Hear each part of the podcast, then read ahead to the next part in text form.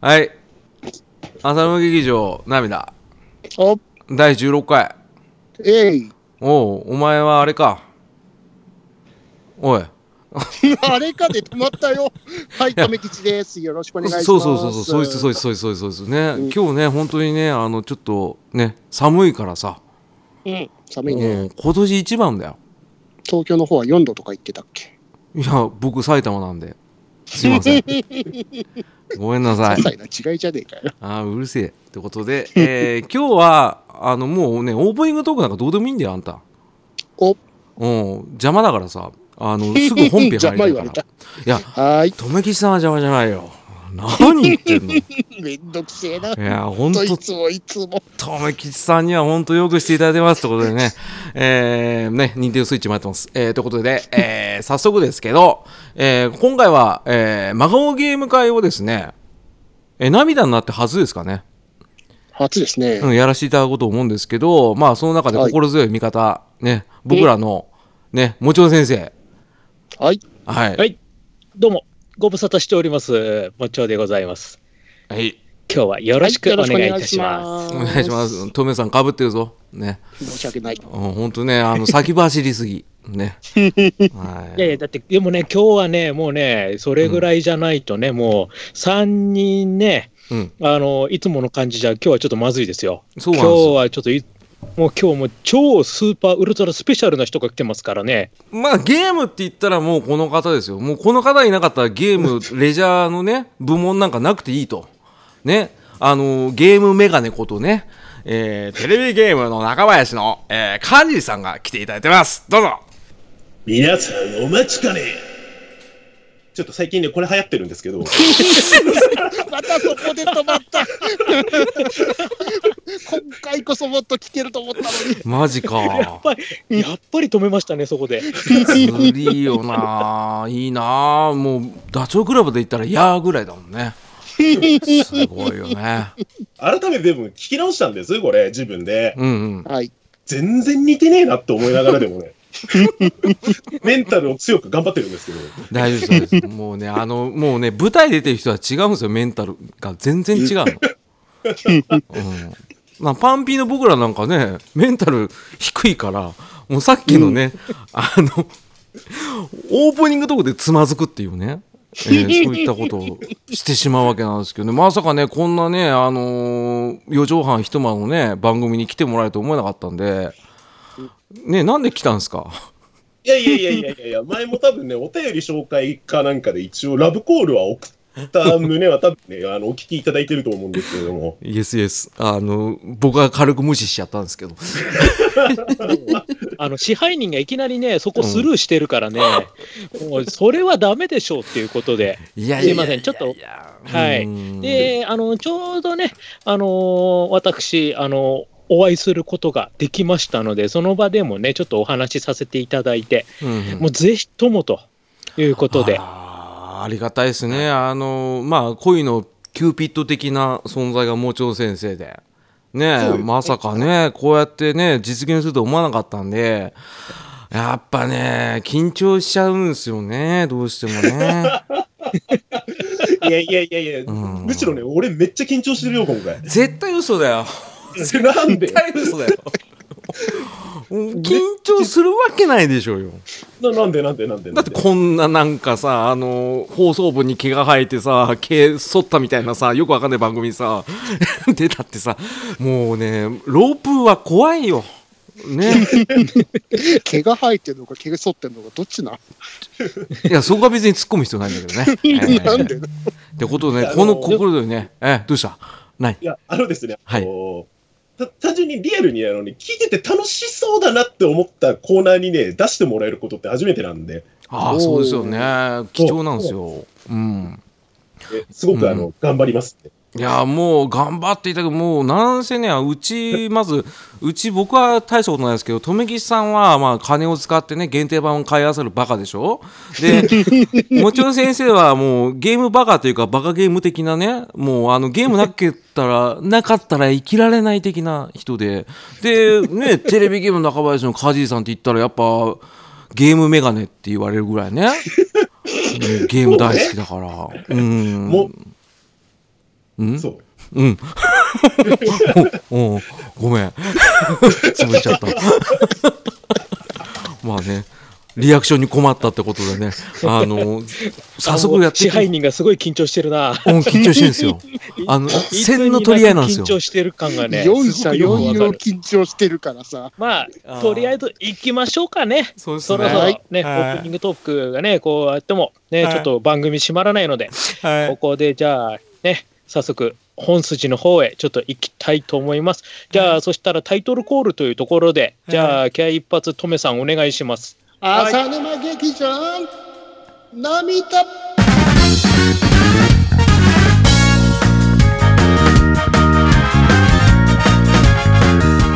順番どうしましょうか？そう、これなんですよ。うん。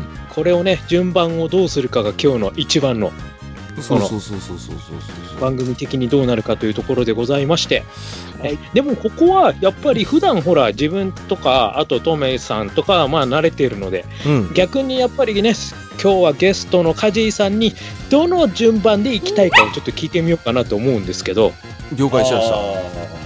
あうん。ー。えっと、一応、リスナー的な楽しみ方として、トメさんのワンパン、やっぱ、俺すごい好きなんで、うんうんうん 最初のダイナマイトパンチを味わわせていただいて、うん。はい。で、今までです、その、今回浅沼さんがないということで、ですね。いつももちろん手が締めてくれてるので、はい。じゃあ、入れ替えっこみたいな感じでもいいですかね、浅沼さんとポジションで。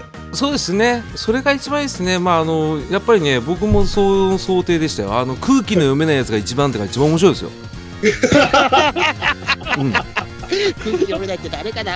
あなただよ、ね、もうセンチメンタルグラフィティの回でもう僕は分かりましたもん、あこいつ一番手じゃなきゃダメだと思いました。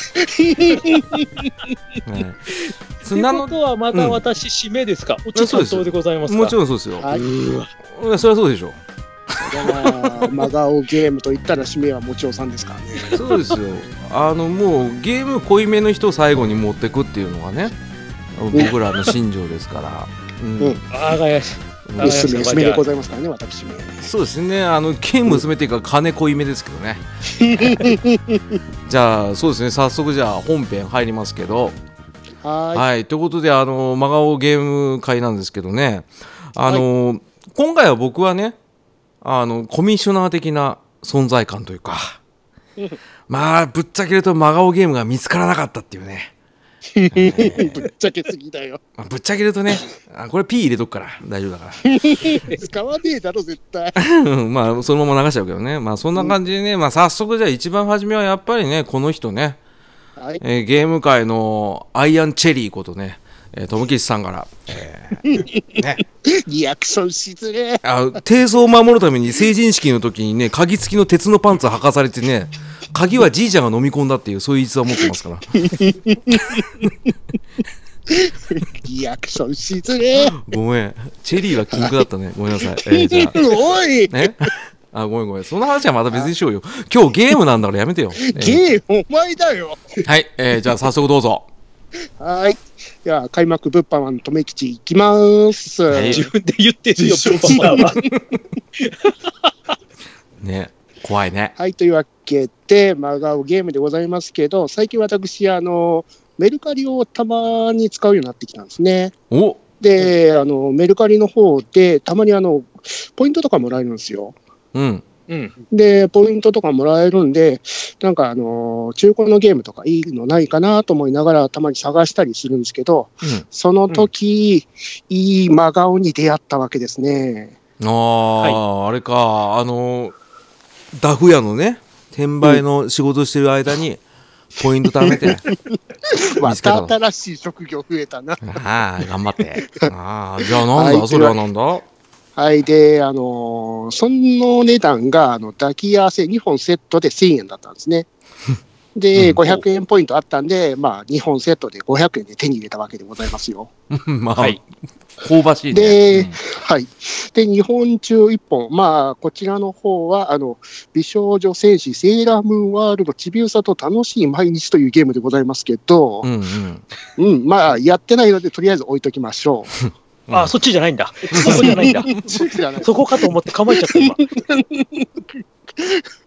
てなわけで、あの、私が紹介する真顔ゲームは、うん1999年2月4日かにあの発売されている発売元がみんな大好きバンダイ。あ、危険だ。うん。いきなり危険な香りが。空気えー東映動画が制作した東映魔女っ子シリーズ7作品が参加しているクロスオーバー作品魔女っ子大作戦でございます。ああ、もう、なんか魔女つくのダメよね。あ、もうトメさんのホームグラウンドじゃないですか、それも。本当だよ。幼女好きがね、本当に。また言われのないことを。えどういうゲームなの？何？魔女っ子大作戦って。ジャジャンル何なんですか、ジャンルは？えっ、と、シミュレーションゲームでございますね。あ、絶対シミュレーション？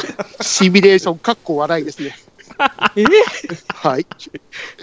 新しいね。えっと、ちなみに、あの、東映魔女っ子シリーズ7作品と言いましたけど、参加しているあの作品、えー魔法使いサリー、えー秘密のアッコちゃん、うん。花の子ルンルン、うん。魔法少女ララベル、うん魔女っ子メグちゃん、うん。魔法使いチャッピー、うんで、キューティーハニーの7作品でございます。ちょい。最後。はい。魔女っ子じゃねえじゃん。魔女っ子7作品じゃないですか。魔女っ子じゃねえよ。全然この頃流行ってないじゃん、こいつ。いいや、倖田來未が歌ってるじゃないですか。や、それ関係ないでしょよ。うーわ、これパッケージ僕見てるんですけど、ひどいっすね。なかなかです。機種何？機種？うんプレイステーションのゲームでございますね。プレステ。うんうんはいそうですよ、そうですよ。はい、画像を送らせていただきましたよ。うん、これね。これで、まあ、先に、まあ、ちょこっといいとこだけは言っておきましょう。えーその7作品のキャラクターたちなんですけど、ほぼオリジナルの声優さんがあ声を当てられてるんですね。おうおお豪華じゃないですか。うんはい。で、さらに、あの、7作品中の中の、あの、他の脇役たちですね。うん。あの、サリーちゃんのあの、よしこちゃんとか、うん。あとうん、トンチンカンの3兄弟とか、ああいうのも、まあ、シミュレーションのユニットとして使えたりするんですね。うん。ううん。ん。うん。だから、まあ、キャラゲーとしては、まあまあ、あの、かゆいところには手が届くかな、みたいな感じのゲームでございますけど、はい。ここから真顔をずらずらと上げていきましょうんうんう。はい。えっ、と、今から画像を送りますんで、このキャラが一体何のキャラなのか当てていただきたいんですけど、うんいかがでしょうかね？うんはいはい、はい、いいですよはい。はい、送りまし ちょいあいい、さすが、はいさすがプレス、さすがプレステですね。あ、わかった、はいこれ簡単じゃないですか。た。簡単こですよね。れ、グリコのおじさんでしょこれ。なかなかなかの生ポリゴン感がいいですね。え、どうした青の文字で見たことあるよ、こういうう。ん、そうそう。な、なにこれ折り紙とかで作ったやつ？これ。何？え、これ誰？誰？え、はい何これ？答えありませんか？ないよ長作品の中の主人公の一人ですよ。グリコでしょ？違いますよ。ってよくよく考えたら全員赤い服着てるじゃん。そう。大体赤い。そこも真顔ポイントのいいとこですね。あの、全員赤いっていうね。だってこれ服装で判別できないじゃないですか、これ。うんキャラをはいえー、もうやだ。えー先が思いやられるんですけど、この画像。えっと、うんお答えの方よろしいですか、あ、いいよ、もう。答えの方は、秘密のアッコちゃんが、あの、爆中をかまして V ポーズで勝利を決めてるところのポーズです。あの、爆中って作中に出てきたっけ？なんでちょっとエゴラサーキットみたいな背景になってんの？勝利のポーズって感じで決まってますからね。全然決まってんの？いや、これはちょっと、きな臭いどころか、臭いです。この、これは本当大丈夫なんですか、で、うんまあ、うん、プレステですから、まあ、うん、ローポリゴンなんのは、まあ、しゃあないかなとは思うんですけど、さらにこの画像を貼らせていただきます。もうやだな 2D の方です。まだまだいいじゃないですか。なんか、なんかこのドット感が。いやいやいや、いやちちょっとさゃん、と拡大してみてくださいよ。これさ、線のジャギジャギ感を。そうそうそう。じゃぎってますよ。あ、本当だ。うんいい、いい8ビット感ですね、これ。どうしたんすか？この、じゃぎってるし、後ろのポリゴンもまあ荒いから、なんか、あの、魔女っ子めぐちゃんがめぐちゃんじゃなくなってますね、これ。アンチエイリアス、な何それ、美味しいのですからね。うわー、こわしかも似てねえな、これ、結構。Windows 3.1あたりでなんか書いたような感じですよね。そう、なんか、これペインペイントで書いてるんじゃねえの、ですよね。これ、え、トメさん、今回あれでしょ？あの、マリオペイントの回じゃないでしょ？これ。違いますね。完全ペイントかするよな。けそう、本当に。あーで、ちなみにです、先ほど言われた魔女っ子めぐちゃんの、うんあの、シミュレーションのユニットのこの画像です。おー これトライミーしてない。そう、トライミーです。ユニット画像です。わー、おしゃれですね。なんだろうね、この拡大縮小に対応できてないってとこがいいですね。うん、まあでもまあ時代は時代でしょうね。ここら辺はね。うん時代は時代ですからね。まあしゃあないんですけど、うんはい。なかなかしょっぱいね。ちょっうんとインパクトが、あの、アッコちゃんの方が強すぎて、メグちゃんが若干薄く感じるんですけど。あれさ、読み込み結構長いんですか、これやっぱ。うんそんな長くないですよ。まあ、他の 3D 画像も貼っときましょ肩 幅よ。え、北島康介選手ですか？いいですね。競泳バリっすね。あ、肩幅また来たよ。なんか鎧着てますね、なんか。ですう。ね。肩、肩張ってますよね。なんですか？あの、ルビーマスクとかですか？筋肉マンじゃないですか？こっこっこっこじゃないです。そうなんでアシュラマンなのかわかんないですけど。魔女っ子ですからね。魔女っ子。魔女っ子、めぐちゃんじゃないね。え、あっこちゃんもひどかったけど、めぐちゃん結構ひどいっすね。ひどいですよ。ただ、アッコちゃんのあの V ポーズに頭全部持ってかれているんで。まあまあまあまあ、でもまあ、出し方としてはこれが順当だと思いますけど、はい。これはなかなか、でもあれでしょ？結局でもさ、キャラゲーっつってさ、やっぱ画像求められやすいけどさ、ゲームの内容は良かったんでしょ？ゲームの内容ですか、じゃあ、ゲームの内容の真顔の方について、あの、言ってきますね。あ、真顔か。えーと、はい。まあ、うん先ほど、シミュレーションと言いましたけど、あの、ヘックスがあるスパロボ的なシミュレーションスタイルですけど、うん。うん。敵ユニットと近接すると、うん。戦闘は完全なアクションでございます。うんうん。まあまあまあまあまあまあ、ありがちですね。まあまあまあまあねうんうんはいありますで、うんまあ、魔女っ子たちは魔法とか使えるからいいんですけど、うん。うん。先ほどあの、よしこちゃんとかが出てくると言ってましたよね。はい。一般人ですよね。うん。パンチしか使いません。まあなるほどね。さすが一般人。なんで土俵に立ったんですか？あのパンチ一つでよくいけたね。うん。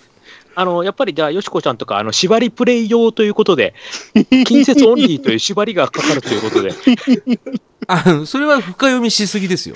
含みしすぎですかも う、それはあの、ゲゲーマーならではのね、深読みですね、それは。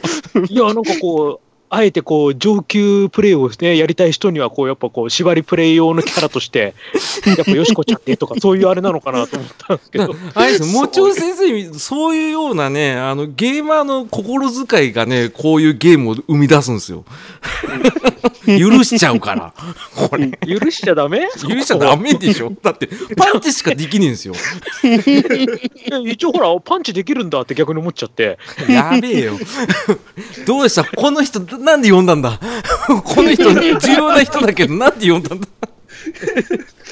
はい。マジか。うん。パンチだけなの？リアクションがちょっと予定外だったな。うん。ねえ、びっくりしたね。はいい。やでもちょちょっとフォローしとかないとなと思って。理解しすぎでしょ。おうなるほど。で、まあ、うん、あの一般ユニットとかはパンチしかできないですけど、魔女っ子たちは魔法とか使えるんですけど、うん魔女っ子の使える技を今、画像しては貼らせていただきました。うん今日は準備万端ですね。はい。うん、何これ。あれ？少ないよ。ルンルンとアッコちゃんの、あのうんー 技名を貼らせていただきました。あれ？あれ？見たことねえぞ、これ。ね基本、うんパンチです。うん、そうだね。そうだね。うんデボでパンチだね。そこそこはいそこは一緒だね。まあまあまあまあ。そして、あのーシミュレーションですから、あの。レベルが上がるんですよね。その、うん。ユニットたちの。ユニットでレベルが上がって出てくる項目が、うんパンチ力が上がった。魔女っ子ですよねっていう。そこですか？僕はもっとその、なんつうんですか、プリズムショットってアッコちゃん打たないでしょ。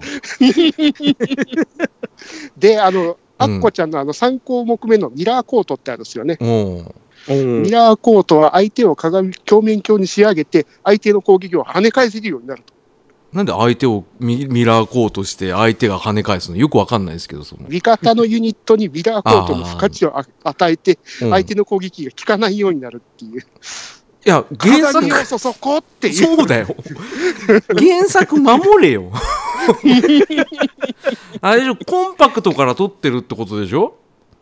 あそうですね。変身するコンパクトがあって、ミラー、あ、そのミラー使えばいいじゃん。いやいやいやいや、原作出てこないよって話じゃん。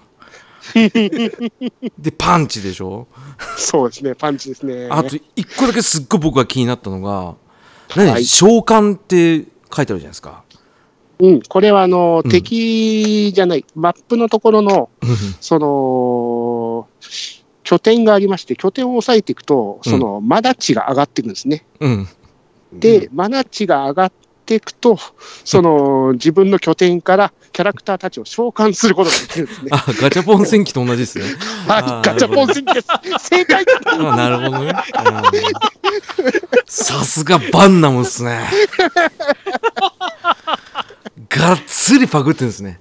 ああ、なるほどね。ああ、これはなかなかつ、あれだね。で、さらに画像を貼らせていただきますよ。おー楽しみになってきたな、これ。はい。えー魔法使いサリーちゃんのあの戦闘で特殊能力として使える 魔法なんですけど、これはひどいよ。これはひどいって。これは何もう、あの、FF じゃないですか。魔法使いサリーがなんとメテオを使えるんですね。爽やかな顔してメテを唱えてんだよ。本当だよ。すっげえ爽やかなの、サリーちゃんの。はい。なんか元気みたいな顔してるんですけど。でも、思いえっきりぐいな。メテオって書いてます。なんだよ、これ。やべえって。だから原作守れって。はい。文字れよ、なんか。サリーちゃん、サリーちゃんのパパにメテオ打ってないでしょ？言ってないですよ。これはひどいね。で、花の六ルンルンは、あの、うん。サンダーを打てますからね。うわー、なんでそんなしょぼいんだよ。メテオとサンダーの差。まだフレアかホーリーにしろよって話ですけどね。なんでよ、これはちょっと大丈夫なの？これ。面白かったの？うーん、どうなんですかね。で、うん。いきますね。うん。えーと、まあ、魔女っ子で戦うのはいいんですけど、うん。戦う相手がいるわけですよね。まあ、そりゃそうでしょうね。まあ敵、もちろんね、共通の敵が。うんはい。敵キャラなんですけど、魔女っ子キャラクターにほぼ関係がございません。まあ、うっすらユニット見えてますけどね。このうん黒焦げた人型みたいなやつとかね。うん、敵、敵何なんですか、これ。本当だよ。えーと、敵の戦闘画面における敵を貼りますね。うん。え？どうした？ゲジゲジのこんなんが襲ってくるんです。なんで青虫と戦ってんですか？この人たちは。な、なんでこうなるの？うん、わかんない。全然わかんないんですけど、これ糸が見えないんですけど。はい。他にもですよ、あの、うんサイとイモムシが合体して、ひたすら毒ガスを吐いてくるような敵がいたりとか、トメさんじゃん。あ あ、そう。あのーう開幕ミサイルをぶち込んでくるミサイルマシンとか、え、あのさ、魔女っ子大作戦どこ行ったの？いや、魔女っ子ですよ。メテオを撃てますから魔女っ子ですよ。魔女っ子じゃねえよ。はいえーこれはちょっと、もう、お腹いっぱいになってきたんですけど。悪の組織とかと戦うって話なんですか、一応。うん、一応、あのーリーリオっていう妖精があのたけ助けを求めて、その助けに応じて7作品の魔女っ子が集まって、うん、そのボスと戦うっていうゲームなんですけど、うん。いやー、そのボス以外のキャラクターたちは一切魔女っ子と接点がございません。え、でもボスは接点があるわけ？ボスは一応魔女っ子っぽいキャラクターが出てくるんですね。魔女っ子っぽいね。ほいだ。オリジナルですからね、確実に。ああ。バンダイのオそこでリジナルか。作品の、作品のちょっとでもかすってないんだ。オリジナル。あのライバルキャラクターとか普通にユニットでいますから、ああ、そうなんだ。味方キああャ、味方キャラにいますから。味方にいるんだ。はい。あーすあの、絶句なんですけどね。強烈だな、うんそれ。あの、ポッドキャストであるまじき行為ですけど、3人絶句させるって相当よ。ね、はい。音声媒体なのに静まり返っちゃうとそいうそうそうそう。俺、編集し放送事故みたいな。ここうん、放送事故っすよ。ラジオだったらクビですよ、俺。うんこれ。じゃあ、もうちょい真顔にお付き合いしてもらっていいですか？いや、もう少なめでお願いします。まだあるんだ。胃もたれします。うん。じゃあ、もう一個発症るから、まあ、いこれだけ聞いていってください。えーっと、うん、今からちょっと別のゲームの話しますけど、うん。もう一本用意してたんだ。いや、ザ・アンホーリー・ウォーというゲームがございまして、洋芸の。はいうんうんうんはい。うんうんうんえーこのゲームが、あのー北米とかの方で売ってたゲームなんですね。うん。でクリスタル・ダイナミックス社っていうところが作ってたゲームなんですけど、うん。そのゲームをはい。バンダイがこのゲームを日本で発売するにあたって、うん。キャラクタうん。ー、物語。世界観をうんうん。はい。東映動画の魔女っ子ものに差し替えて販売することになったんですね。うーん。それがはい。今回のはい。魔女っ子大作戦ですか？そうです。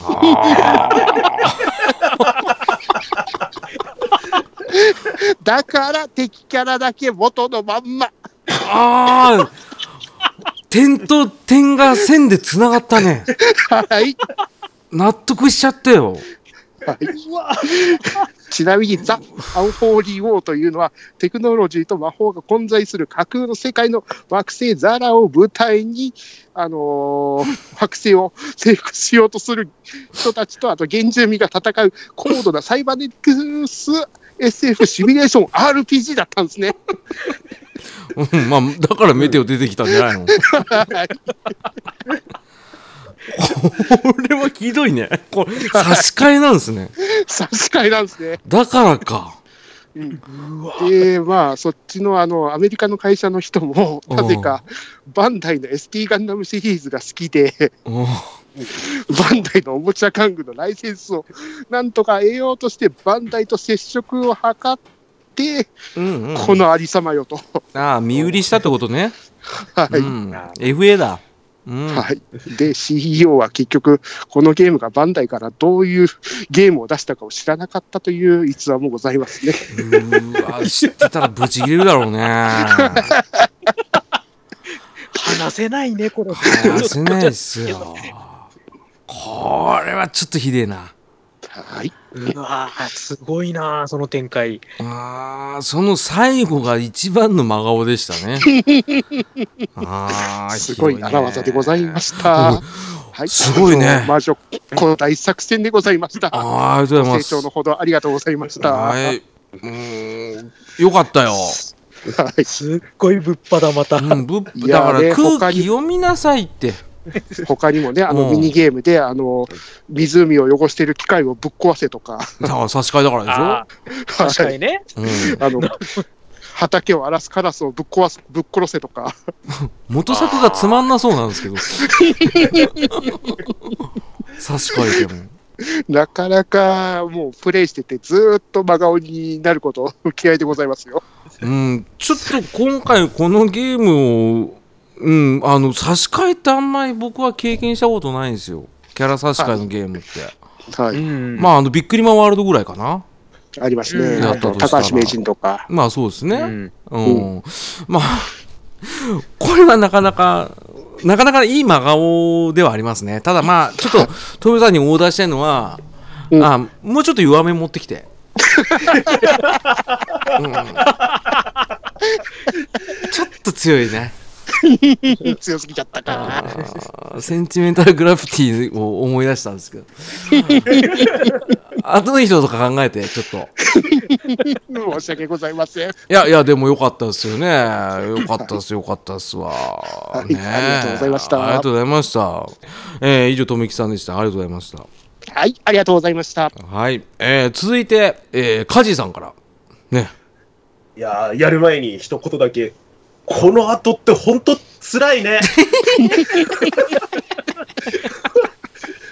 うんまあ、ということでね、一言だけぼやかさせていただいたんところで、うんえー浅沼劇場真顔ゲームコーナー略して、真顔ゲーのコーナーは浅沼劇場涙とカジー2の提供でお送りいたします。音源借りてこないと。えっとどうしてもこれ はい。えー今回取り上げるのはですね、えっと、トメさんはね、あの、ごめんなさい、ちょっと私存じ上げなかったゲームだったんで、えーちょっとね、別の方向性で考えてます。うんえー今回ですね、2003年の8月7日に発売されました、うん。ゲームボーイアドバンスのデュエルマスターズでございます。はい、えーちなみになんですけど、えっ、と、デュエルマスターズとか、カードゲームとかの心得は皆さん終わりですか？あー、ないっすね。自分多少アニメは見てましたけど。はいはいはいはいうんうんううんん。えっ、と、富吉さんはどうです？あんまりないですね、接点は。はいはいはいはい。うんうんうんでですね、じゃあ、このデュエルマスターズっていうのは、えー、取り上げる前にね、一つ紹介しておきたいものがあるんですけれども、えー、1999年のですね、5月号のコロコロコミックで連載が始まる同名漫画から歴史が始まります。うんうんでですね、まず一つ、これあのね、コロコロオンラインっていうね、無料で見れるサイトがある中の漫画にですね、デュエルマスターズの第1話がもう無料で見れるんです。うん今ちょっとそれ、ちょっとスクショしたのを送りますんで、ちょっと見てください。へいええー第1話の、えー最初の1ページ目ですね。帰ってきたデュエリストっていうのがあるんですけど、これ見てなんかわかるとこあります？いちょっとね、収あれ？第ほしい1話ですね。第1話でなんで帰ってきたなんですか？これね、あのー主人公の、えー切り札勝負くんっていう、親父に切り札勝利くん、勝利っていうのがいるんですけど、がですね、はいはいあのーデュエルの旅に出てね、修行の旅に出てまだ帰ってきてないんですね。うんうんはいはい。うん。あのね、まずね、そこじゃないんです。うんえっとね、そこじゃないんだ。お見せします。うんこれね、次のコマなんです。うんやってるカードゲームを見てください。ゲームが違う。なるほど。あれ？思いっきりだってこれ本当だマジックって書いてないですかあ柄で柄を見てほしかったんだ。そう。あこれあ実はですね、これ、あの、最初はマジック・ザ・ギャザリングをね、主題にしたね、マジック・ザ・ギャザリングの普及とルールの周知をするためのね、大元にあったんじゃないかなっていう漫画なんですよ。おーそうですねそうですねうーわびっくりしたわ。ちなみにですね、これ、この後にいろいろ展開があって、これ無料で見れるんで、ぜひね、これ漫画で見ていただきたいんですけど、うんうん。途中ですね、あの、勝負君の父親の、えー、とデュエル仲間とね、デュエルするんです。うんうんうん。それとね、勝負してる最中のデュエルスタートのね、第 1, と1コマ目送りますね。えっと、デュエルスタート。うんうん。ライブラリー・オブ・アレクサンドリア。次のコマ見てください。うん禁止カード使ってるんです。ルール上。汚ねえな、これ。いきなり禁止カードってる。まあこれはあの3年の修行のために出た時に使っていた親父のデッキをそのまま使ってるんですよ。うんなるほどね。なんで3年後はもうこのカードは禁止カードになっちゃいましたよっていう、まあそういうこともあるんだよっていうことの周知なんです。ああ、修行ってなるほどね。あの、反面教師的なとこでルールを解説するような漫画なんですね、多分ね、これねそうなんで。す、そうです。うんはいルールはよく変わるからね、こういうのはね。まあ、でこんな感じのね、えー楽しい、ね、漫画なんですけれども、えーこれが連載始まって3年の時を経てですね、発売元であるウィザーズ・オブ・ザ・コーストの協力でですね、マジック・ザ・ギャザリング、これ、私もやってるんですけど、うん。めちゃくちゃ大人でもルールが難しいんです。うんうんうんうん。はい、はい。あのー本当に公認のその全てを知り尽くしている人がジャッジに立たないと、普通に処理間違えるレベルで難しいんですよ。へえ。それをうんコロコロコミックで連載しているってことは、要はあの読者層っていうのは小学生、中学生なんですよね。うんうんうんうん。厳しいですね。わかるわけがないんです。うんうんうんうん。はいなので、このマジック・ザ・ギャザリングをもっとシンプルに分かりやすい対戦にし、あのゲームに変えようということで、ゲームシステムを基盤に、ギャザのシステムを基盤に、うん対象年齢をコロコロコミックの読者層に設定したルールに変更したデールマスターズが開発されるんです。ああ、そうなんだ。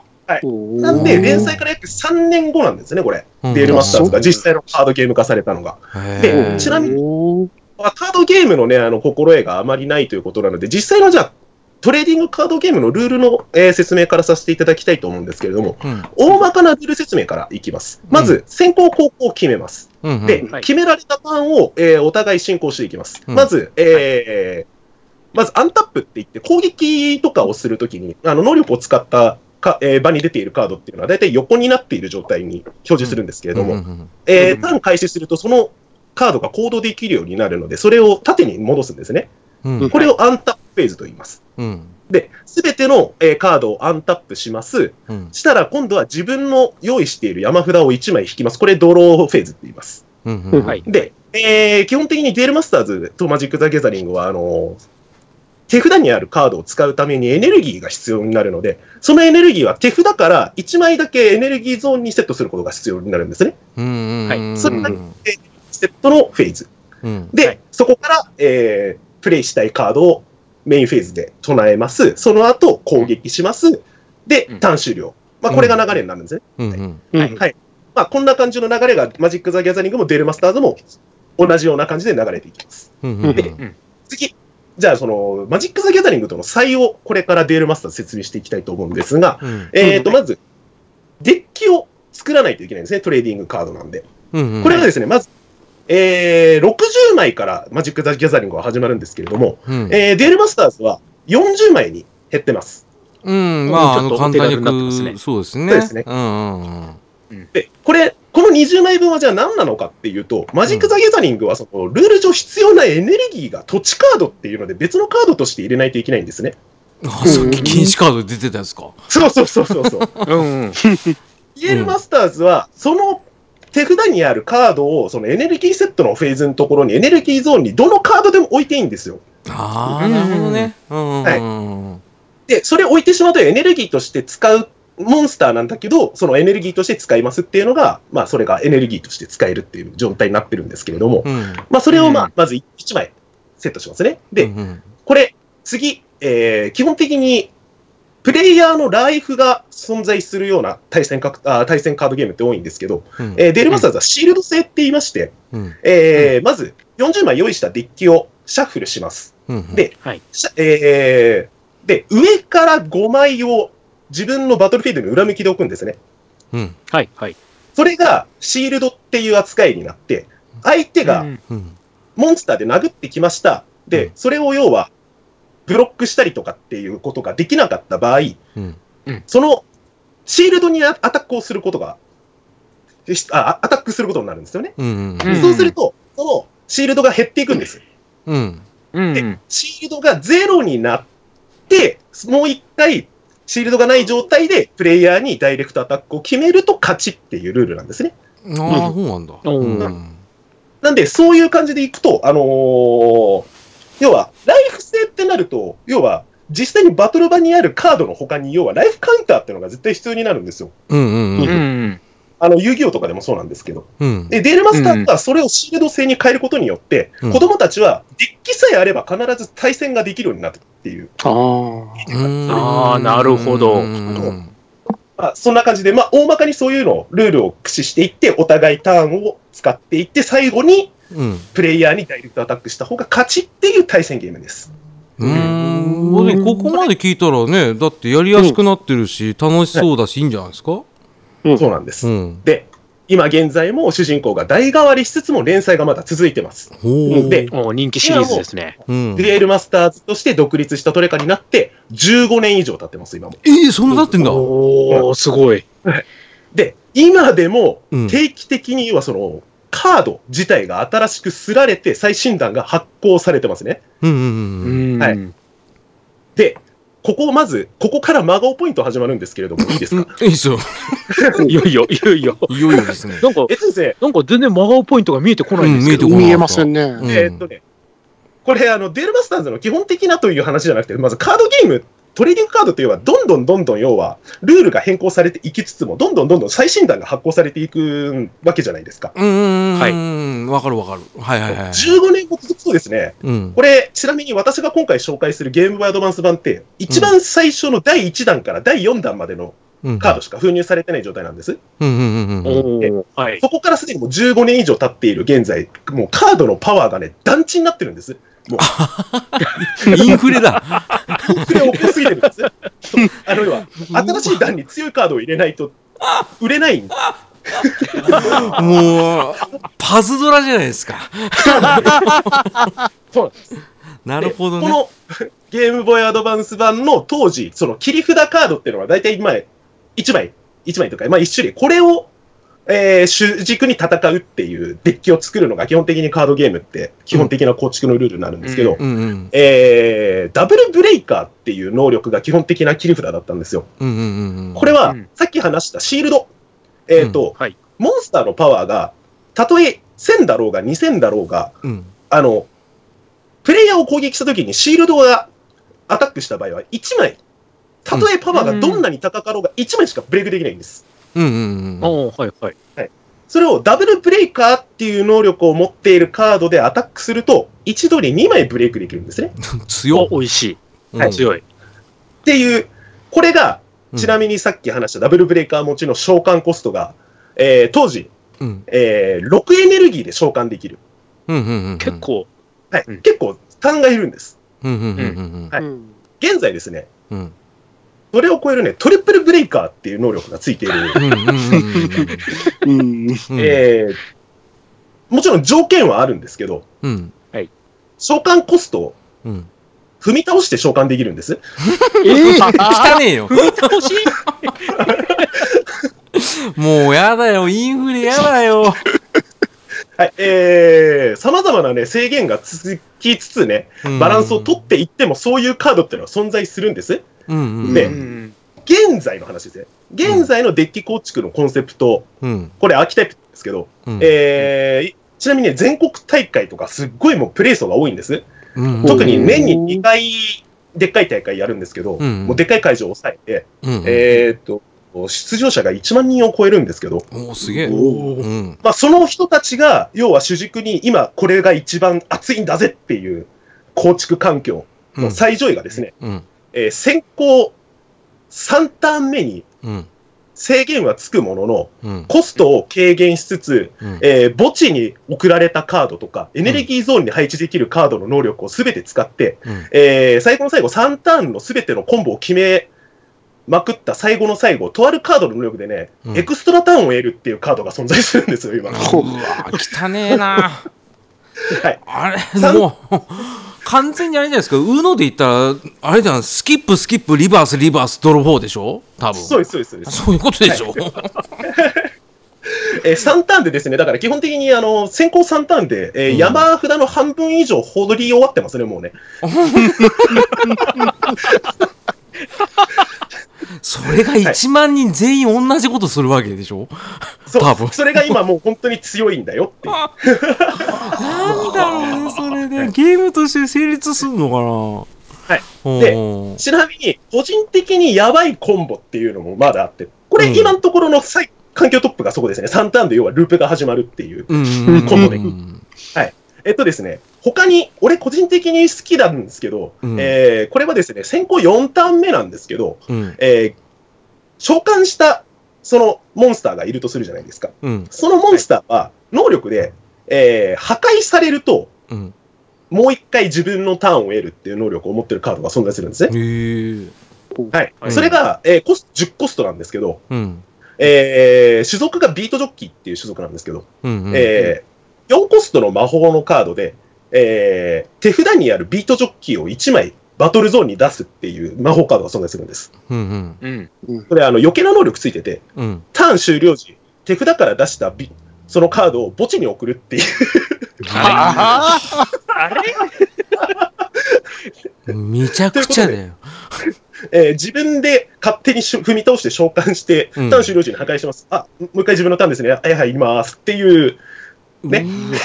汚ねえな。なんだろうね。あの俺のターン俺のターンなんだね。ずっっていうずっと俺のターン。とうわ。はい。そう、15年続くと、まあ、ほんとどんどんどんどんこうやって強くなっていくと、こうなっていきますよっていうのが、まあ、顕著に出てるんです。やだ で、ー今じゃあ、その、まあもちろんその、定期的に2月に1回は必ず診断が出てるので、うんうん。その診断のカードとかを使って、その、要は、うん。デッキ構築の中で、今その、よく、えー上級者たちがやっているのは、その3ターンでループが始まるカードデッキうん。うんに有利が取れる構築を考えていくっていう感じで、どんどんループし、あの、どんどんこうやってサイクルしていくんですよね。うん裏裏裏に取っていくって感じそうです、そうです。んうんで、3ターン目にループが始まるんで、は3ターンよりも早く、要は、うんキルできるコンボが生まれてしまえば、そっちの方が強くなるし。うんみたいあっていう感じで、どんどんサイクルしていくんですよ。ああまあ一応対抗策は練れればするんですねそういう意味ではね、はい。まあ、あの、カード自体は最新カードは出続けてるので、うんずっとこれが、このデッキはコンデがずっと強いんですっていう感じじゃないんですよ。はいはいはいはいはい。まあそうしないとね成立しなくなるからねこれで、はいはいはい。しかも売れなくなりますからねこれだとね。そうなんですよ。宝富ね、怖えよ怖えよ。マ えーちなみにですね、これうん余談なんですけど、はい。えーここまで私がルールを説明したしたこのカードゲーム、うん。えーゲームボーイアドバンス版で紹介しましたけど、これ要は真顔ゲーム会っていう話だったんで、うんうん。まあ、みんなテレビゲームを紹介してるから、うん。これ紹介したんですけど、うんこのゲームボーイアドバンス版自体は、えっ、と、うん。デュエルマスターズのルールを知るっていう意味では、これもうめっちゃ最適なゲームなんです。ああ入門編としては。そうなんです。ああの、これといった真顔ポイント、えっ、と、場に出ているカードが、えー属性ごとに全部イラストが一緒に見えるぐらいなもんで、ー 結構致命的だよ致命的。結構致命的だよそれ。まあ一応その能力自体はリアルタイムで見れるんで、あまあまあまあね まあね。ただ手抜き感が半端ないってことですよね。もうち、もうしょうがないんです。あの、場にシールド5枚あるしとか。っていう感じなるほどね。ああ確かにね。これといった真顔ポイントはないです。ただ、今その環境、今俺が話しましたね、そのやばいコンボたちを。話したタイミングで、俺これ実は3ヶ月ぐらい前にハードオフ行って100円で売ってたから買ってきたんですよ。うん で、やるじゃないですか。うんうんさっき話したダブルブレイカーって、この当時まだ要は6マナでダブルブレイカーがようやく出せる環境なんで、うんうんうん。うん。和むんですね、なぜかね。麻痺してるんです麻痺してるんですよ。あこんな環境の方が楽しいみたいなね。ああでも初めの方が楽しいかもしれないですね。話聞いてるとね。そうそうそう。う。んだから、お互いは限られたカードプールで戦えるし、そこまで決まってるんで、うんうんうんうん。今俺、ちなみに仕事の方でそのカードの大会の運営とかをやってる関係上、そのデールマスターズの大会の出場者たちとかと結構話したりするんですよ。うんうんうん。はい。試合とかもジャッジしたりするんですよ。うん。マジック・ザ・ギャザリングって、うん。えっ、と、大体大会1回戦の制限時間40分なんですよね。うんうん。デールマスターズうん20分なんですけど、うんうん。ギャザはね、40分かかっても終わらないです、まず。ああ複雑だからね。はい。うん。テーマ3分で終わります。そりゃそうでしょ。う ん俺のターン、俺のターンだったらそりゃすぐ終わるでしはい。えーそんなね、えーっと、みんなとね、何回も楽しめる面白いゲームです。言い方ょ。言い方よ。本当に面白いんだから。えーそんな感じのデールマスターズなんですけれども、うんうん。えー先ほど一番最初に話した、一番最初にギャザをやっていた時の主人公、切札勝負君。うんえー現在、うん画像を送ります。えっと、留吉さん代表で読んでもらっていいですかね。えー肩書き書いてあります。切り札勝負。うん内閣官房副長官。何この役職これね、あの、ぜひあのね、原作、その、急にその取り扱うカードを変えたんで、うん。はい。あの、まあ、いろいろその、辻褄が合わないところとか多いんです。うんなんでね、その、なんか、おいってツッコミ未だにあると思うんですけど、まあ、っていう感じのがあって、なぜか今、切り札勝負君は内閣官房副長官になってますね。いろんなことあったんですよ。ただ、あの、持ってんのがオレンジジュースっていうところがね、効果持ってますよ で、そこはやっぱりね、やっぱうん。まあ、少年誌だからね。まあはいね、これね、達筆すぎて読みにくいっていうね。あと、ちなみにもう一個ウェブコミックで、コロコロ兄貴っていうのがあるんですけど、うん。えーそれでですね、スピンオフ出ました。うんうん。デュエルマスターズ。うんえー切り札勝負がですね、えーデュエルマスターズではなくマジック・ザ・ギャザリングを続けていたらという設定のスピンオフが 始まりました。イフなんだ。はい、でこれはあのさすがにあの音声にセリフを乗っけるのはやばいんで差し控えますけれども、ぜひ皆さん見て、見るだけ見ていただいて笑ってください。まあ送ります。はい。これは、これは、ダメだーこれはいいの？これはいいの？これは読めないね。読めこれない読めなない。これは読めない。うんまあ、一言で言うと、でしょうね、ですけどね。うんさすが兄貴。すげえな、ぽーいって言ってますけどね。まあ、あの、あくまで差し控えるというか、いろいろね、ちゃちゃ入れてきましたけど、うん私、これを一応商売にしてるタイプのね、職業についてるんで、ただ、子供たちは、うん。あ、違う、デュエリストじゃねえよ。はい。えー、あの、トレカの大会とかの運営とかをしてるときに、やっぱりね、うん子供たちとかもね、楽しくプレイはしてるんです。うん。で、それを見て3分ないし5分、どんなに頑張っても20分とかで対戦が終わるのを見た後に別のカードゲームの大会の運営とかしてると、うん。デュエルマスターズは本当にね、うん。ある意味す、カードゲームでね、なんか5分とかで終わるゲームなんて、俺、つい他で見たことがないんで、子供たちはめっちゃ楽しくやってはいる。うん。まあね。でも、大人からすれば、もうちょっとなんかね、セッター、ね、頭使ったゲーム楽しみたいって思うんでしょうけどね。ちなみにそのね、小中学生の中にたまにガチ勢として40のおっさんとか来たりするんですけど、ああ、俺ね、あの、古本市場とかさ、はい、あの、中古ゲーム屋さんでたまにあるじゃないですか、カードゲームやるところ。ありますね、はい。おっしゃる通り、ガチおっさんいますもん。いるんです、いるんです。もう、はいめちゃくちゃタメ口でしたけどね。中学生とか。これ、デュエルマスターズ思いっきりなんか故郷おろしちゃう感じになっちゃってるけど、別に人気ないわけじじゃないし、別に作品自体も面白いと思うんですよ、すごい。うんわかるわかる。あのね、本当に真顔、いい真顔、それは。うん。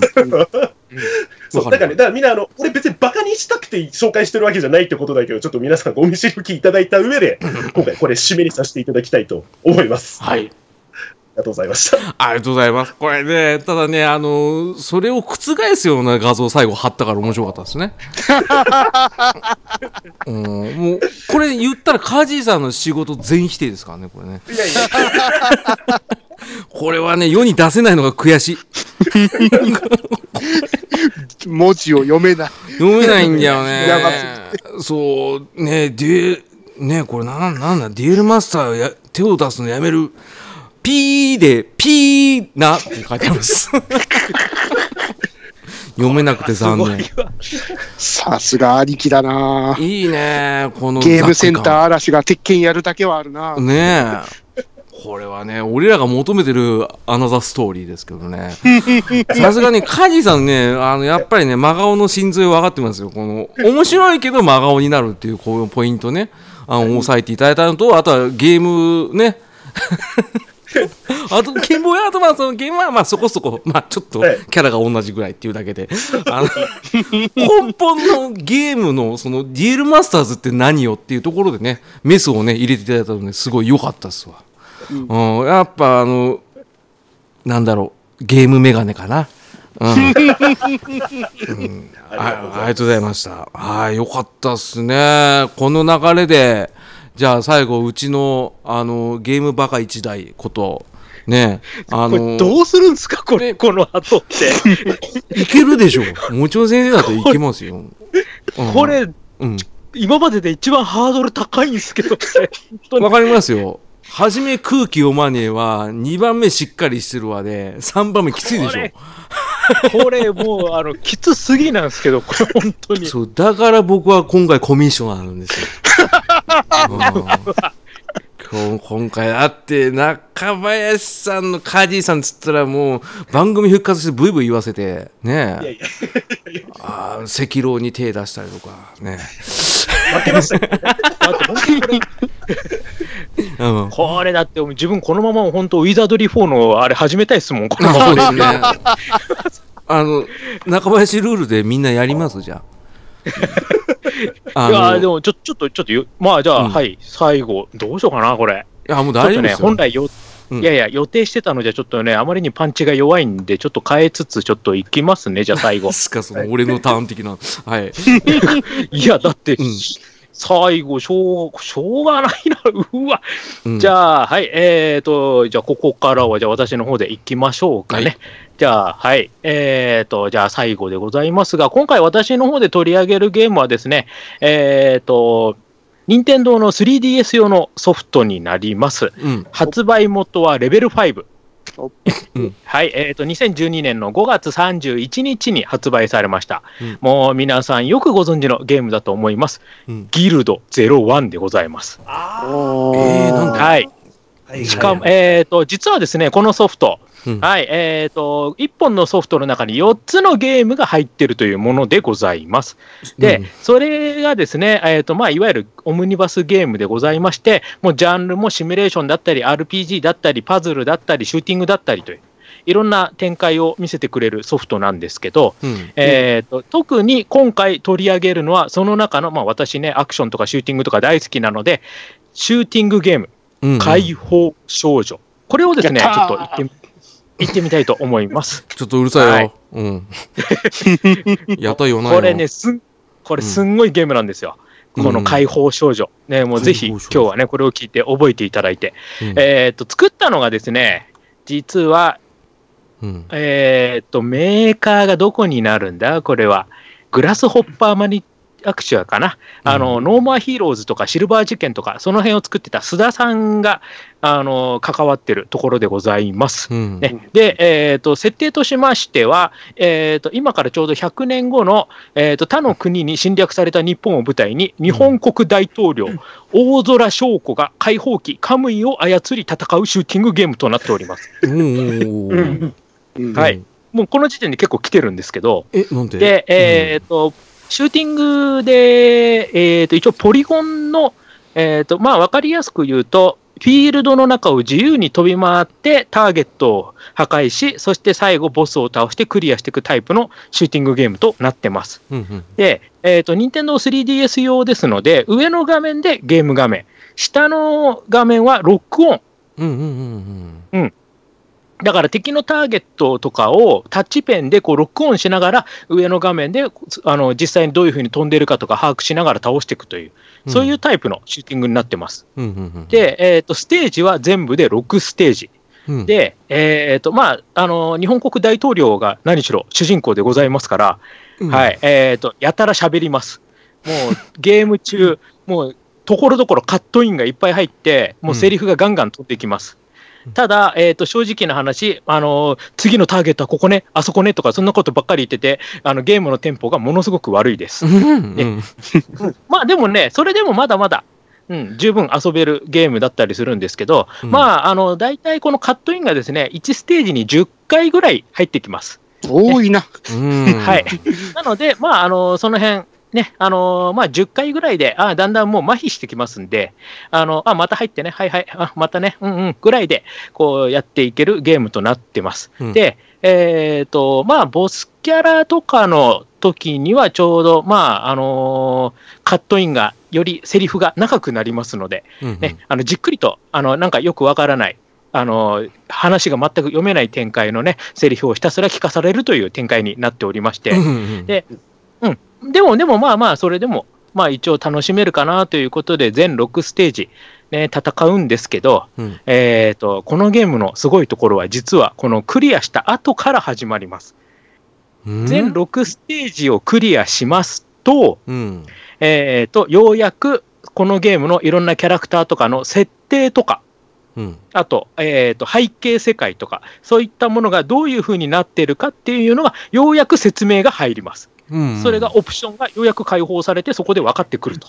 うんつまり、最初にゲームやった時にいろいろカットインでいろいろセリフ入ってくるんですけど、その時にはさっぱり展開が分からない。何のこと言ってんだか何言ってんのっていうレベル。うんで、クリアしてからようやく全てのオプションとかがこう出てきて、あそういうことだったのねっていう分かる展開。うんそういうふうになってます。で、まあ、ここまではまだいいんです。で、クリアした後、エンディング迎えるんですけど、うんまあ、あの、エンディングがですね、いわゆる、あの、ジャンプとか、あとマガジンとかでよくありがちな、あの、打ち切りの時にあるようなエンディングって何ですかね？もうそんなの簡単じゃないですか。まだまだこれからの俺たちの冒険は続くぜみたいなやつでしょ？はい、その通りでございます。ね、俺たちの戦いはこれからだっていうね、素晴らしいエンディングを見せてくれまして、しょっぱいっすね。で、いや、まだまだ続くんですよ、続くの、これ。おうで、その後にですね、えーと、ゲーム、このギルド01っていうのは、制作者のコメントっていうのが収録されてるんですよ。で、それも読むことできるんですけど、ギルド01の解放少女は贅沢な予告編です。ぜひクリアしてエンディングを見てください。解放少女ワールドがギルド01をスタートに大きな展開となるよう、大空翔子と解放機カムイを応援してくださいってこと書いてあるんですよ。おってことはね続編出るっていう感じですか？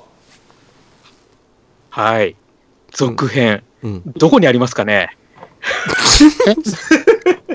いやそんな質問で質問返されても困るんですけどギルド01がスタートって言ってますから、ギルド0、ね、ね続きああ2のなりね単体とかあねの、ギルド02には解放少女入ってません。はい。えーてか2あはい。るの、はい、そもそも、2一応あるんですけど、うんあの、その中に解放少女入ってませんでした。えちょっと待って、でうん、はい。で、えっ、と、さらに、じゃあ、いつか出るかなと思ったら、今度 iOS 版、スマホ版です。うんうんうんうん発売になりました。お。はい。じゃあ、これがなんか続編なのかなと思ったら、ただこの 3DS 版の移植となっております。うんうんうん。まあまあまあまあまあまあまあね、あまあそれもワンクッションあるでしょうけど、うん、ワンクッション。うん、はい。うん。で、その後にですね、うん。出たんですよ、続編。お。はい。うん。解放少女、シンっていうのが出まして、う んうん。うん。うん。うん。うん。うん。これ、うん。多分トメさん知ってますよね。いや、解放少女、シンは知らない。知らない？知らない、うんあら、トメさんの得意なジャンルなんですよ。そうっすね画像見る限りはトメさん色でいっぱいですねはい、うんいっぱいなんですよ。メカと女の子ですからね、うんはい、あの、最初の解放少女、3DS の私、シューティングって言いましたよね。うんうんうんうんシューティングって言いましたね。はい。あの、続編の、あの、解放少女シーン。うんはい、えっ、と、ジャンルがアドベンチャーです。え、シューティングの続編ですよね。うんはい、シューティングの続編でございます。アドベンチャーでございます。アドベンチャー？なんでよなんで変えたの？さらに言っちゃいますと、うんえっ、と、3DS って言いましたよね。はい。私、解放少女。うんうん。はい。えっ、と、解放少女シンになりましたら、うん機種何で出てますかね？うんあのね PS3 と PS ビータですね、はい。くら替えか続編。続編ですよ。うわメタルマックスとメタルサーが思い出すわこれこの感じやですねこの展開ですよ。でさっきあの、私、あの、解放少女でクリアした後にオプションでいろんなこう解説が見れるって話したじゃないですか。うんうんうんその解説のところを読んで、ようやくこのシーンが楽しめるという、ああ一応つながりはそこなんだ。そこなんですよ。これはちょっとお金溶かすのやだな。ちょっとやだな。で、じゃあ、じゃあ、じゃあ、まあ、まあまあまあ、変わりましたよ、変わりました。うん。ね、シューティングからアドベンチャーに変わりましたよ。うんうんうん。じゃあ、この解放少女シーンっていうのが、じゃあ、このね、まあ、同じ設定で、うん。まあ、ちょっとしたギャルゲーになって、それでね、キャッキャウフフで楽しめるようなものであればよかったんですよ。う。ん。まさかのハードボイルドアドベンチャーです。どこの神宮寺？マジっすか？もうね、はい、バッドエンド盛りだくさんです。しかも、なんだろう渋谷428とかそれ系のやつですか？きいきなり死んじゃうとか。はい。で、しかも、あの、プレイヤー、なんか特殊能力で相手の心を読むとかね、なんかわけのわかんないサイキック能力とかもついてまして、全ー。く違うハードボイルド展開を見せてくれるという。もうごちゃ混ぜじゃないですか。神宮寺三郎とあとは逆転裁判のなんかねサイコロジック的なギミック入っちゃってとか、まあ入っちゃってます。これはで何、えー。コンセプトひどいね。はいはいはいはい。で、えー、とさらに言っちゃいますと、えー、とこの解放少女シーン、えー、と1回やっただけでは絶対クリアできないのになってますので、皆さん頑張ってやってみてください。単価切られましたけど。はい。おマジか。盛りだくさんですよ。いろんな意味 これはなかなかあっさりめに言ってますけど結構どぎついこと言ってますよもちろん先生、で。きついですよ。もう、うん。もうかあのまさにあのストレートな真顔芸でございます。あーその難解さといいね。そのつながりのなさといいね、そのはい。大人の事情といいね、いいね、もういろんなものがかみもううん。絡み合った作品ですので、これ。まあでもまあ面白いは面白いのかな。わかんねえなやー、うーん、あんまおすすめはできないかな。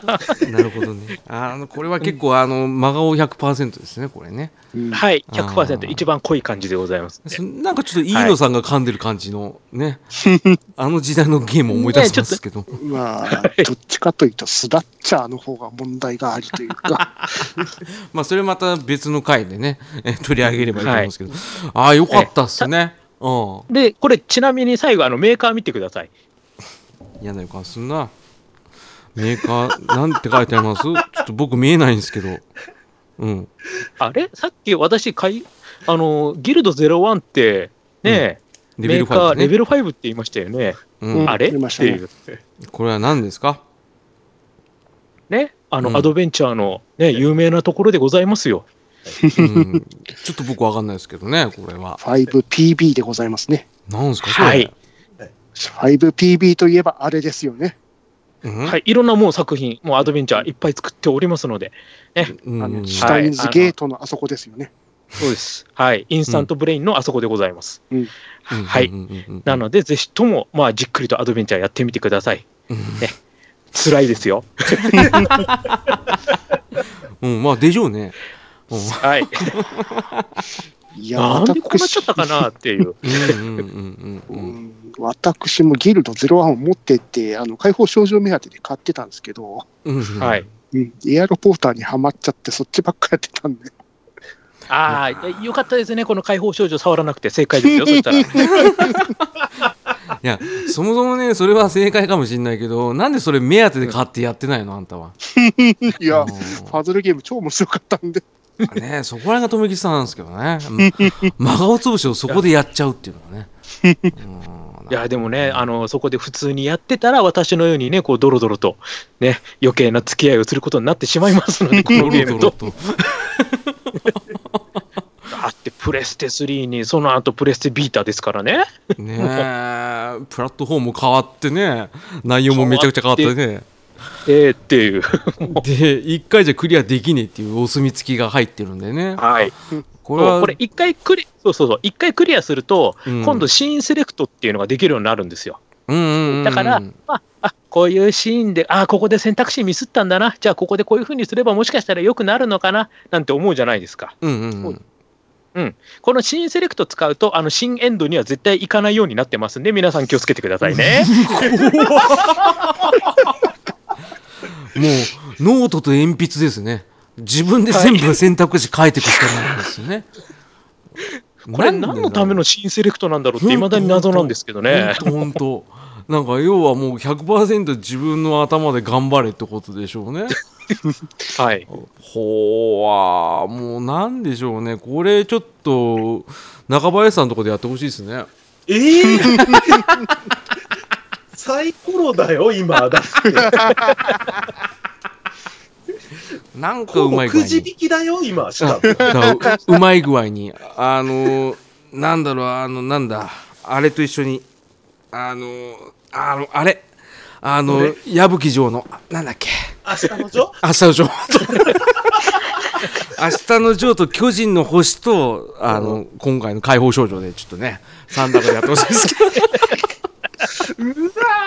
だってこれく、さっきも言った通り、候補、うん再振る前の候補もくじ引きなんですよ、今。うん、知ってますよ。ね。うんうん。だから、うんだって一一口入れたら、だってその確率はもう、ゼロじゃなくなるわけじゃん。だって、入れるってそういうことじゃん。やってほしいじゃん。ね。くじで引いて再振って、うん。絶対来ねえだろって言ってたウィザードリーが、だってもうすでに2回目にでしょ来ちゃってんだでからさ、しょ？でしょ？絶対来るやん、これ。いや、じゃあ、分かった。じゃあ、じゃあ100歩譲って巨人の星だけは入れといて、ずっと。それだけはちょっと入れてほしいんですけどね。相方と相談かな、これ。そうですね。多分本当もし万が一タスさんと会った場合は多分殴り殺されますね多分 ね。えわあでもこれはいいですね。ちょっとぜひともね2週間ルールで頑張ってくださいということでね。絶対やんないといけないでしょ、だってこれ、しかも。いややってほしいなこれ。だってねもちろん先生がお墨付きでクリアできねえっていうなかなかないですからね。うんぜひともまあ、やってほしいです、頑張って2週でね、うん2週エンドですから、あの大魔界村とかと同じですからね、あの2そうそう。週エンドっていうのはね、そう思っていただければ。楽なことですよ、楽なこと、楽々、もうすぐすぐ、目つぶったらすぐだから。うん。言いたくないから。あの全部選択肢分かってれば、多分3時間もあればクリアできるんじゃないかなと思いますけど、夫そうそう、だからキャンパスノートとね、あの、ね。シャーペン持って、頑張ってくださいね。えーぜひともね、えー次回、中林さんでやってくれるかな？どうなんだろう？いやー、これは絶対、タさんにぶっ飛ばされるから入れない方がいいと思うな飛ばされる。し、えー誰が言ったの？ってなるね。うん、なっちゃいますから、ね。俺のスマホのあのね、キャッシュの中には解放少女シーンフローチャートっていう絶対検索結果携帯電話とか全部取り上げてね、えー もう24時間ビデオカメラ回してやってほしいんですけどね。そういう回もあっていいかなと僕はあの密かに思ってましたね。一回それやってみほしいんだよな。24時間 YouTube で生配信中とかね、えーやっていただければね。まあ、す、まあ、マリオ3ぐらいだったらできるでしょうね。えー、ということで、えー、今回、真顔ゲームだ。そうだ、忘れてた。えーということでね、えー、もちろん先生、ありがとうございました。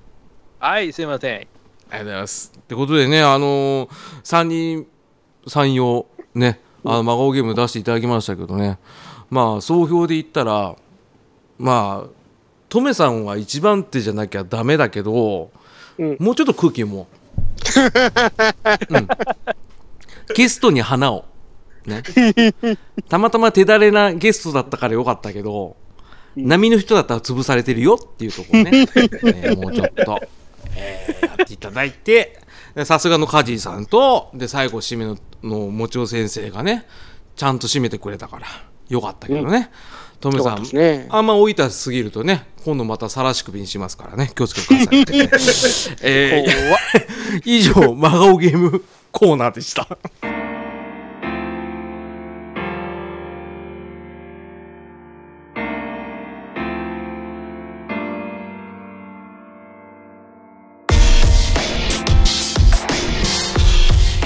ああ、いえ、すみません。あの、はいエンディングのコーナーだけ。